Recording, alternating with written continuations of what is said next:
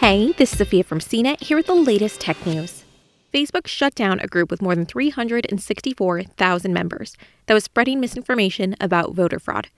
Called Stop the Steal, the public group was pushing false claims that Democrats are trying to steal the U.S. presidential election between Republican President Donald Trump and Democratic challenger Joe Biden.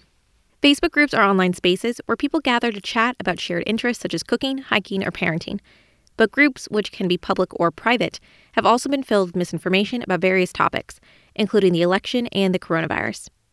Earlier Thursday, civil rights activists were calling on the social network to shut down the Stop the Steal group.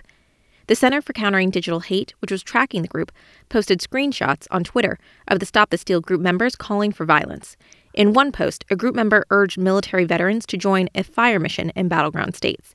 Another post stated that it was time to clean the guns, time to hit the streets. The group was also asking users to join the rallies in Arizona, Georgia, Florida, and other states, according to information from CrowdTangle, a Facebook owned analytics tool. The group's membership quickly swelled to hundreds of thousands after it was created Wednesday.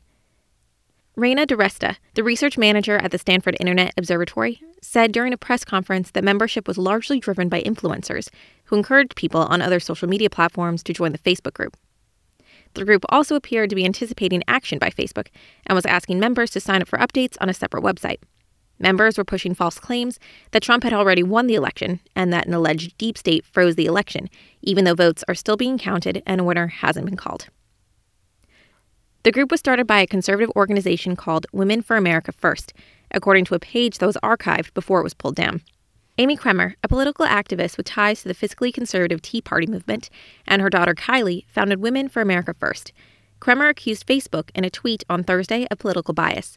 The social network has repeatedly denied such allegations. Kylie Jane Kremer said in a statement that Facebook was intentionally trying to silence conservatives. Some activists say Facebook took too long to shutter the group. There are still Stop the Steal group members on Facebook, and new ones continue to pop up illustrating how content moderation can be a game of whack a mole for social networks. Facebook has taken other steps to limit the spread of election misinformation. The company has temporarily hidden search results for the Stop the Steal hashtag because some of the content violated its rules.